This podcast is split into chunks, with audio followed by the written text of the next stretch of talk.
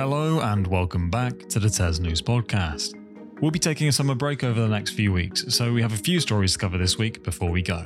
A little bit later in the podcast, I'll be talking with Dan Worth as we ask Should schools have greater oversight of EdTech? And I'll be talking to John Roberts to take a deep dive into the key areas of concern around the government's SEND reforms. But first, I'm joined by reporter Callum Mason. Callum, welcome back.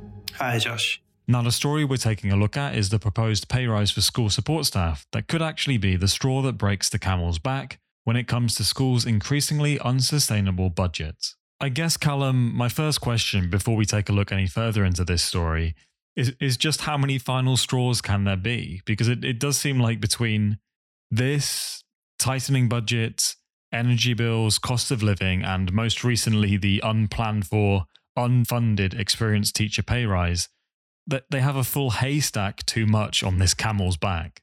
Yeah, that sounds absolutely right. To be honest, um, they have had a lot of uh, sort of final straws come at them in terms of of big costs, uh, energy being one, as you've as you've just said, uh, and then a couple of weeks ago we had the unfunded teach pay rise. Um, whereas this this rises another unfunded rise on top of that, I guess. And I suppose what school leaders and heads are saying is that each time one of these things happens, there has to be further cuts somewhere in their in their budget to to make ends meet. And the more you do that, the the more you decrease the quality of your offering. And at some point, there comes a point where you decrease that quality so much by the, the cuts to staff or whatever that it feels like it's sort of final straw and it's unviable. I think was the phrase that some school leaders used actually uh, at special schools to describe how how it would become uh, for their budgets if they had to keep cutting in this way. So, what are the numbers for this specific rise, and what kind of impact is that going to have on schools? Yeah, so local authorities have have given a they've they've offered a support uh, support staff increase in pay of one thousand nine hundred and twenty five pounds as a flat rise. So that will go to to all staff on on a sort of scale. So that means that if you're on a on a very low pay scale at the moment, you'll get a very significant rise, ten and a half percent. And if you're on a much higher one, you'll get a you'll get a lower rise, so you'll get around four percent. So it's quite a progressive pay increase in a way. And I think what what school leaders aren't saying, they're not saying that they don't think support staff deserve this rise. They absolutely do. It's just that they need extra money to fund it, and that's not in their budgets at the moment. Yeah, it does feel very similar to that experienced teacher pay rise from the other week, doesn't it? Where it's obviously something that schools would be behind if it weren't for the fact that it is unfunded. Yeah, I think that's absolutely right. That people have been saying for a long time. Uh, we've covered that quite a lot this year. That support staff at the moment very. It's very difficult to retain them and recruit them because they can get paid more in other roles. Uh, often supermarkets and things they can get they can get paid more if they go there. So it was absolutely needed for the sector for there to be a pay rise. I think the unions have said they'll consider the proposal, so it's they've not it's not sure that they'll accept it yet. But one of the unions did say it was actually higher higher than many sports staff would have been expecting. So yeah, school leaders are saying they, they need this sort of rise if they want to re, if they want to be able to retain their staff, uh, but they they do need the extra money from from the government, from the DFE, from the Treasury to to fund this and make it viable for them. Yeah, and I I assume this is going to actually affect some schools more significantly than others. I think in, in the past on this podcast, we've talked about magnet schools, mm. which attract more SEND pupils due to the provision that they provide. Those, those schools and special schools, they need a significant number of support staff, don't they? Yeah, so special schools have said this for a start. They've said, so first of all, it's probably worth saying that support staff includes a really big range of staff, actually um, including things like teaching assistants, but then school business leaders as well. Um, so, yes, a lot of special schools have said that they employ, in terms of ratios, they employ a very high number of things like teaching assistants or, or classroom support staff. Um, and SEND magnet schools are, are, similar. They said they they also employ a lot a lot of these types of staff. So it will probably cost them more. That's right. And for them, I think that's why this feels quite unviable and they're probably going to be losing sleep over this over the summer and um, planning how they will sort of do their budgets. Yeah. Yeah. What about the um the school funding settlement that James Cleverly mentioned last week, is that going to help teachers get better sleep? Is it going to be enough to cover these extra costs? So the settlement that was announced last week is is similar to what was basically announced in the spending review last last year. Um, but what the unions have said is that since that spending review settlement was made last October, there's obviously been a series of financial events such as uh, the war, the war in Ukraine, uh, record levels of inflation that have meant that they don't think that settlement is adequate anymore. So I don't think that the announcement by James Cleverly last week will really do much to sort of quell these fears and, and the anger that school leaders have felt over over their budgets. Obviously, funding is going up in a way, but they don't think it's going up enough. Thank you, Callum. Uh, I think the issue of school budget and funding can be really nuanced, but if you're feeling like it's hard to keep track, do make sure to go check out this story and the others that we have on our website, tes.com forward slash magazine.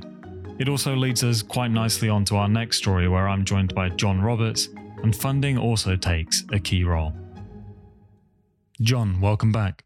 Yeah. Now, consultation on the Send Green paper has come to a close after it was extended earlier this year. The consultation has highlighted several key areas where the proposed reforms could fail or are perhaps even redundant. Could you just provide me a bit of context on this story to start with? What is what does the Send Green paper cover? Yeah, so so the Send Green Paper was uh, kind of long awaited and announced in March, and it, it sets out the government's ambition to completely reform the system for for children and young people with special educational needs and disabilities. Um, a kind of a backdrop to that, I think, is that there's a kind of a widespread admission that the current system is is broken. We have councils with high needs deficits collectively running into more than two billion pounds. You've got something like a 96% send tribunal success rate when parents go to tribunal over their children's needs not being met, and Ofsted finding failings or shortcomings in more than half of the areas they've inspected in SEND provision. So there definitely, I think there's a consensus that the, the change is needed. Um, it, it's just the, the, nature of the change that's that, that's going to be contentious. So in terms of the green paper, it proposed creating a new national system for SEND standards, a kind of a new national funding system as well, what they've called a kind of a framework for tariffs, um, which kind of set out how much providers should pay in providing for, for different types of need. Um, it also had a proposal to simplify the process of getting an education, health, and care plan for young people, which was, um, I think that proposal was quite well received. And as you say, the consultation closed. And so what we've done this week is gone through the responses from some of the big education organizations just to sort of see how how the government's plans have landed in the in the school sector. Um, and I think there's there's probably two really big themes that, that, kind of come out of it. One is a concern over funding, um, and and linked to that, a concern that the government's proposals don't become kind of cost led rather than need led. I think the big the big issue of contention is the extent to which a child a child can have their needs met in the education system. Um, and the government is saying it's trying to kind of address the postcode lottery um, with different levels of provision in different parts of the country. But I think the concern is that if they create national standards, that essentially provision will be defined by by cost and by that standard rather than by what the child's need is. And I think it's uh, the, the other big theme, I guess, is it's really hard to standardize send because by definition it's a special need. It's a, uh, an individualized need often that, that that's particular to that child. Yeah. Well, you mentioned funding there, and I think that's a good place to start uh, taking a look at these concerns because following on from the story we just covered there with Callum, it does seem to me that there's obviously going to be an issue or two here when it comes to funding for these proposed changes. Yeah, absolutely. Um, so, one of the central things that the government is trying to do, and really, I think the kind of central principle behind its policy change, is that it thinks too much money is going at the end towards the far end of the system at the moment. So a child needs an education, health, and care plan, and that has to be provided, and that costs more money. And what the government is saying is that they want to improve early identification and early intervention. So a child with additional needs is spotted early and supported early in school, and then their needs are met, and then they never need a specialist provision or or, or anything that, that an education and healthcare plan might might stipulate. But I think there's two kind of two problems with that so, so the government is saying that they think that once you get better early intervention, parents' confidence in the system will improve, less children will need EHCPs, and the system will work better. A couple of respondents have basically said that the government seems to be thinking it's putting enough money in, and that essentially all it needs to do is almost sort of change the system so that resources is allocated differently. And the NHT said, what evidence is there that there is enough money in the system? And it said it wants the government to do a financial assessment.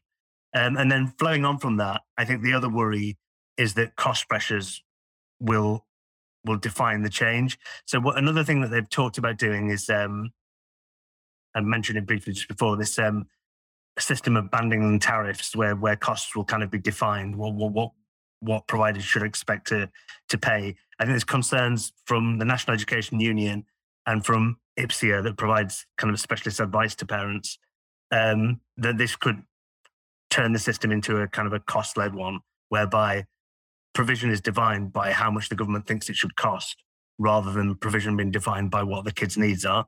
Um, I think that's a really big concern that some of these reforms and IPSEA's central theme, I think, is that they think that this reform is all about driving down costs rather than rather than improving provision, and that that runs through a lot of the the kind of concerns in the consultation responses we've seen. Mm-hmm. Well, you've also mentioned there a couple of times the education, health, and care plans. And you were saying that the new ones are looked at fairly positively. However, I think there are also concerns that those new EHCPs could actually restrict parent choice, right? Yeah, it's this similar thing. So one of the proposals, so the, the main idea for standardizing and digitizing EHCPs, I think is kind of been broadly welcomed because at the moment we almost have a system where there's like 150 different systems up and down the country because councils weren't given a hard and fast way to do it, or councils and health providers. Um, so standardizing it on the one hand makes a lot of sense, I think, just from a kind of a having one, one coherent system. But one, one, one element in the green paper talked about there being a tailored list of settings um, that could be that could meet the child's needs. And again, the concern I think is just that who decides what goes on that list and what are the driving factors for it. Um, sometimes a child might have a need that can't be met in a local area. Will this kind of tailored list mean that that, that provision isn't available? And again, it goes back to that principle. Will the reforms lead to a system whereby what's available and how much money have we got is the driving factor in what the provision is. Um, I mean, I guess some people might say, well, it have to be because ultimately, whatever the system is, it has to live within a kind of a, a budget envelope of, of some sort. But yeah, I think the big tension is that the government, I think the rationale for the government's changes is that it just needs to reorganize things to be more more effective and efficient. And I think a lot of people in the sector think ultimately the government ought to work out how much this costs you know, how much SEND provision in the country reasonably costs and fund it accordingly. And that's where I think the tension has been in the current system and probably will be in the future one. Mm. Now, the Green Paper also outlined the need for schools to be more inclusive. But aren't there some concerns about how this could actually be achieved in practice, about how inclusion is both defined and ensured? So, the SEND review has happened at the same time as the government's launched a schools bill and the two things are one one's a white paper and a bill, so it's going straight into the legislative stage. So it's a bit further ahead, but there's a kind of a question mark about how well aligned the two things are. And ASCL, the Association of School and College Leaders, have kind of um, directly referenced that in their response um, and said that because the government has talked about the system needs to be more inclusive, mainstream schools need to be more inclusive for children with SEND. But ASCL points out that um, the government have talked about having um, strong multi-academy trusts being big inclusive trusts, but they haven't actually defined what that is, what that should mean, and exactly what is expected of schools and trusts, either in the green paper or in the white paper. And ASCL sort of said, without that, that's that's kind of a hole that, that that undermines the government's plans if it isn't actually defining and setting a kind of a firm expectation of exactly what it expects mainstream schools to do. Yeah, well, thank you for joining me today, John, and outlining some of those key concerns. I think you've put together a Twitter thread as well, which goes over those concerns and a few more. And also, of course, the article, which covers everything in full detail. So do make sure if you're listening to go check those out on our website, as always, tes.com forward slash magazine. Now, do you remember when you first learnt just how much data social media companies collect on you? And then just how much data it seems every company has on you, and the obvious data privacy concerns that came hand in hand with that. It feels like a while ago that these issues first came into our awareness, doesn't it? And it feels like we've learned from that, or at least had the time to try and learn a lot of these lessons. But it seems there are fears that schools could be sleepwalking into much the same scenario. Senior editor Dan Worth joins me today to go over this story. Dan, welcome back. Hi there. So, Dan, the pandemic has accelerated the use of edtech across education, but it's also raised some concerns over giving unfettered access to pupil data without due diligence. Of course, we've seen the ways that data held by social media companies in the past can be used with malicious intent. So there are fears now that we need to do something now to prevent the same happening with student data. I guess the argument against this seems to be that any oversight could actually stifle innovation at edtech startups. Surely, though, Dan, there's a balance to be found here, and I would argue probably heavily weighted towards safety. Yes, I mean, as you just summarised there, the um, the the rise of edtech in schools is something that was already happening, but the pandemic really accelerated it. And, and in, for the most part, you know, it was a benefit. It made schools could continue teaching and learning operations using all these tools that, you know, they, they sort of jumped on because they needed to. But as this piece that I wrote this week, um, based, you know, started with a conversation I had with an academic at the London School of Economics called Dr. Velislava Hillman, who has done a lot of research into the rise of edtech and the fact that it's happening without any real oversight. And that's where the problem comes is that fundamentally anyone can set up an app, sell it to schools. If the school sort of sees a value in it, they, they'll buy it and roll it out.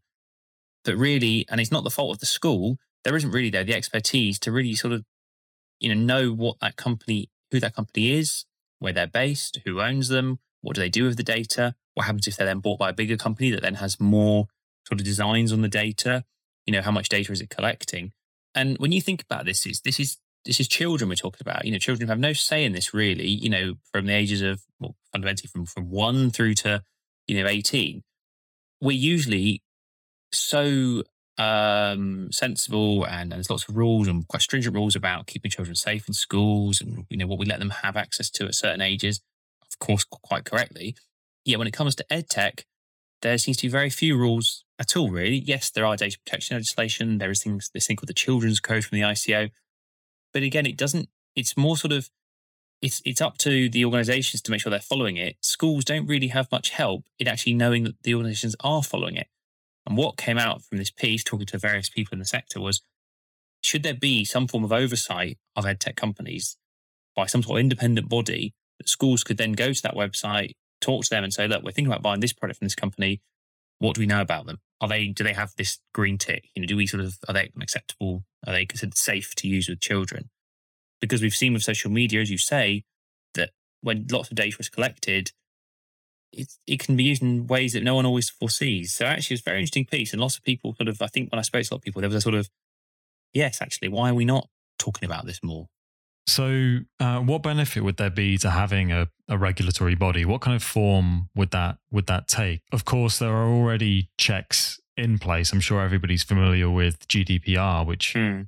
is in part a reaction to previous data misuse. Uh, what kind of form would oversight of edtech actually take?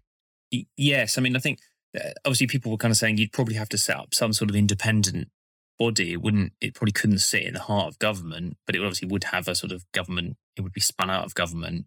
Um, and and you know these things we have the gambling commission you know we have the advertising standards authority we have ofcom so the idea of some body that's set up to sort of oversee edtech doesn't seem so far removed from reality and i think the idea is when i spoke to other people they were saying it wouldn't necessarily be so much that the, this organization would sort of prove the credentials from a pedagogical point of view because that would be very difficult and you know how who ultimately could ever say that it, it, it works because based on what parameters you know.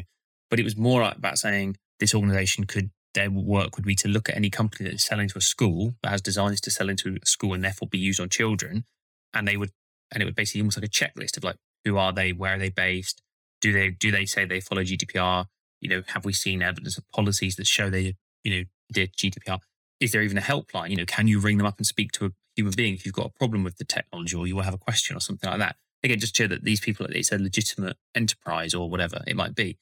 And I think it was someone at um, uh, Naace who said, uh, you know, that would be that would work well if you can imagine that sort of checklist type thing that a company can sort of prove. And and what came out of this was that quite a few people said, actually, ed tech companies almost the, the good ones, the ones that want that are you know legitimate and have the best intentions of children and, and schools at the heart of what they do, should probably welcome that because yes, it might be a bit more work, it might be some form filling, no question there, but they should want to show they're legitimate and and want to sort of get that badge of honor so they can use that to help continue their work with schools. Mm, yeah, I could definitely see that kind of mark of approval then definitely being a, a selling point for edtech products. Yes, that's right. And so moving on, what about advice for schools now?